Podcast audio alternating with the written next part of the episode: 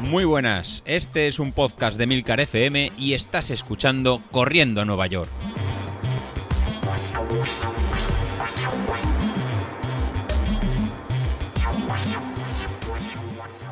Muy buenos días, ¿cómo estáis? Soy José Luis. Hoy, miércoles, antes de escuchar la historia que, os he traído, os quiero contar un poco cómo empezó esta, esta sección. Cuando David empezó a grabar hace, hace un año, más o menos, todos nos vimos reflejados eh, un poco en él, por lo menos, por lo menos yo.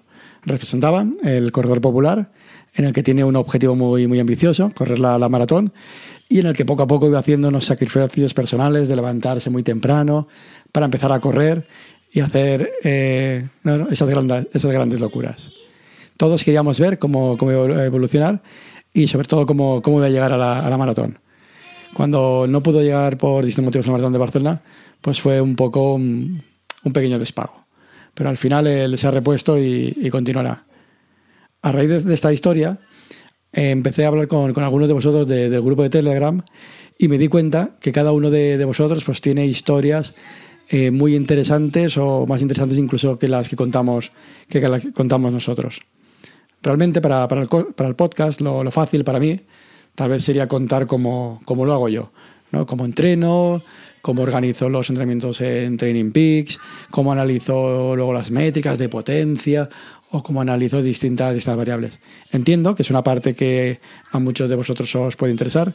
Yo el primero, sabéis que soy un apasionado de, del análisis de, de, datos, no tanto como correr, ya me gustaría correr más, más rápido, pero esa, esa, ese análisis es el que me permite pues motivarme y cada vez pues intentar una serie un poquito más rápida o hacer eh, modificaciones en mi, en mi entrenamiento. Pero estos, estos meses me, me, ha servido pues para encontrar en cada uno de, vosotros historias realmente muy muy interesantes. Y surgió la, la idea de con esta sección pues compartirla con vosotros. Así empezamos el proyecto con, con Tamara, una triatleta de, de, alto nivel, realmente casi profesional. Solo le falta que algún sponsor la, la, descubra para que se pueda, para que se pueda dedicar a esto. Luego continuamos con, con Bilito.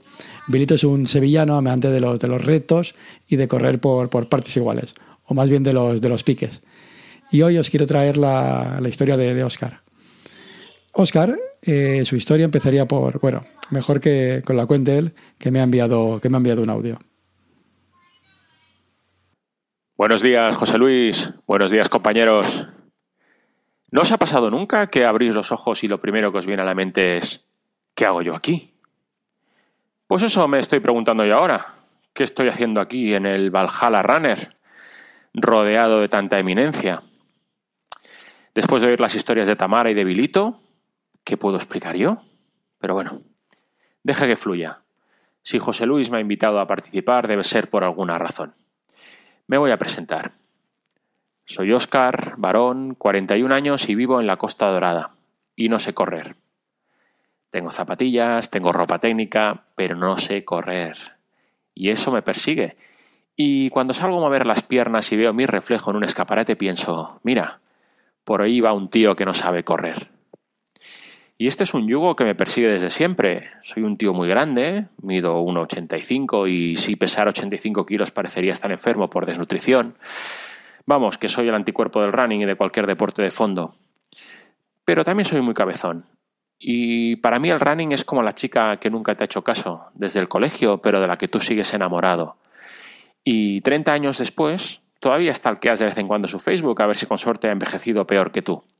Sí, cuando algo te gusta y encima se te da mal, lo persigues con más ganas. Si algo soy ahora mismo es ciclista.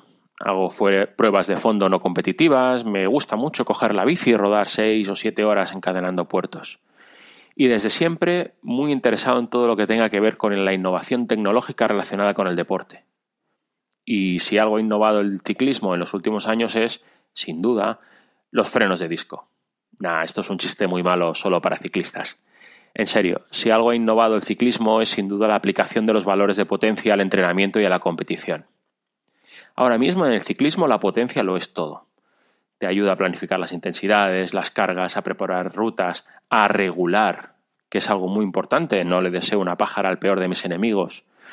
Usar potenciómetro en la bicicleta cambió mi manera de entrenar y me ayudó en su día a mejorar mucho, tanto en resultados como sobre todo en la efectividad de mis entrenamientos. Me encanta pedalear y me encanta pasar un buen rato en casa mirando los datos de Training Peaks o de Strava y viendo lo que supone mover las variables de peso o de vatios en un puerto. Cosas raras, ya lo sé. Aparte de ir en bici, disfruto mucho de caminar. Lo mismo, caminatas largas, por la montaña o por la costa. No hay día en el que no salga una horita mínimo a andar a buen ritmo y en ese momento escucho podcast, entre ellos este.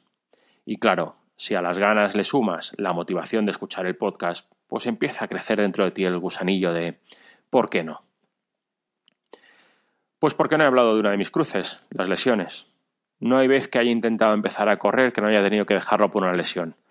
Fascitis, cintilla iliotibial, me he dejado hundir en zapatillas, podólogos, análisis de carrera, fisios, un drama. Tengo muy claro el por qué. Básicamente es por falta de planificación y de descanso. Y es que no sé si lo había dicho, pero soy bastante motivado y competitivo. No contra nadie, básicamente contra mí. Y cuando tengo algo en la cabeza... Pero claro, cuando llevas un par de años entrenando muy planificadamente para unas marchas, porque reconozco que sin un objetivo en el horizonte soy incapaz de motivarme, si algo tienes miedo es a lesionarte y a tirar a la basura todo el trabajo previo. Bueno, estos son los antecedentes, ¿no? Pero ¿cómo he llegado hasta aquí? Pues en las sesiones largas normalmente tiro de podcast y recuerdo perfectamente el día en el que José Luis hizo un monográfico de Street. Lo escuché entero dos veces, mientras mi cabeza maquinaba que igual era esto lo que necesitaba, para motivarme, para ser efectivo y sobre todo para aprender a regular las cargas. Regresé a casa reventando coms de Strava, Ojalá. Y me faltó tiempo para aprovechar el código de descuento y pedir el aparato. Y cambiar mis zapatillas por unas nuevas en buen estado. Lo tenía todo listo para empezar. Y nos confinamos. He pasado estas semanas corriendo por el jardín de mi casa, cuidando mi dieta, y el primer día en el que nos desconfinaron de manera milagrosa y nada ansiosa, cambié la salida en bici que hubieras hecho con toda lógica por una salida a correr. Y el resultado no os sorprenderá. Al cabo de dos días me dolía todo. Pero bueno, no me adelanto. Voy a hacer un resumen de situación. ¿Dónde estoy ahora? Soy un varón, y esto no creo que cambie. Tengo 41 años, esto cambiará seguramente a peor con el tiempo. Peso ahora mismo 102 kilos. Mi peso ideal, muy ideal, muy fino es sobre 92 y estoy trabajando en ello con un nutricionista desde hace tiempo. Vengo de una pérdida muy importante de peso de hace años y si os interesa, pues otro día os cuento cómo ha ido. Y ahí sigo peleando para acabar de afinar. Si todo va según lo planificado, para el verano estaré bien. No tengo marcas previas hasta este pasado fin de semana y por mis características físicas creo que estoy preparado para largas sesiones de fondo a intensidad media. Pero en cuanto meto un poquito de velocidad o de intensidad, me desinflo como si fuera un globo. Objetivos no tengo. Mm, llevo bastante tiempo en contacto con José Luis y para mí es muy complicado planificarme un objetivo. En primer lugar, porque se supone que en estos meses era mi periodo competitivo en ciclismo. Generalmente en mayo y en junio es cuando hay el pico de marchas. Y pensaba ponerme a correr en serio a partir de julio. Antes suelo hacer un poco de base y de adaptación muscular. Pero el COVID lo ha cambiado todo y la temporada se retrasó hasta septiembre o octubre y ya veremos. Con lo que ahora me vuelvo a iniciar un periodo de base que es un momento fantástico para empezar a correr. Mi primer objetivo era bajar de 30 minutos en un 5000. Así la carga de trabajo pensaba que no sería muy excesiva y que lo compaginaría con la bici. Pero el primer día de confinamiento salí a correr, me lié un poquito y 29-24. Bueno, pues de momento voy a intentar hacer un 10.000. Así hago un poquito de fondo. Y lo hice al día siguiente, domingo. Total que ahora mismo estoy en ese periodo de reflexión. He empezado el programa de entrenamiento del podcast y con eso tiraré mientras lo compagino con mis entrenamientos en bici. Por marcar un objetivo, supongo que estará intentar bajar la hora al 10.000. No creo que sea muy ambicioso, pero siempre hay tiempo para dar otra vuelta de tuerca. Por mis características y por mi edad, sé que tengo complicado correr rápido, con lo que supongo que el tiempo me invitará a correr largo. Pero no quiero perder el foco, paso a paso. Ah, y datos, que me gustan los datos. Ahora mismo mi potencia crítica es de 317 vatios, o sea, algo por encima de los 3 vatios kilo. En ciclismo sería un resultado muy discreto. Pero bueno, tengo mucho tiempo para mejorar, ya os iré informando. No quería acabar sin agradecer a José Luis su ayuda y sus consejos en la sombra.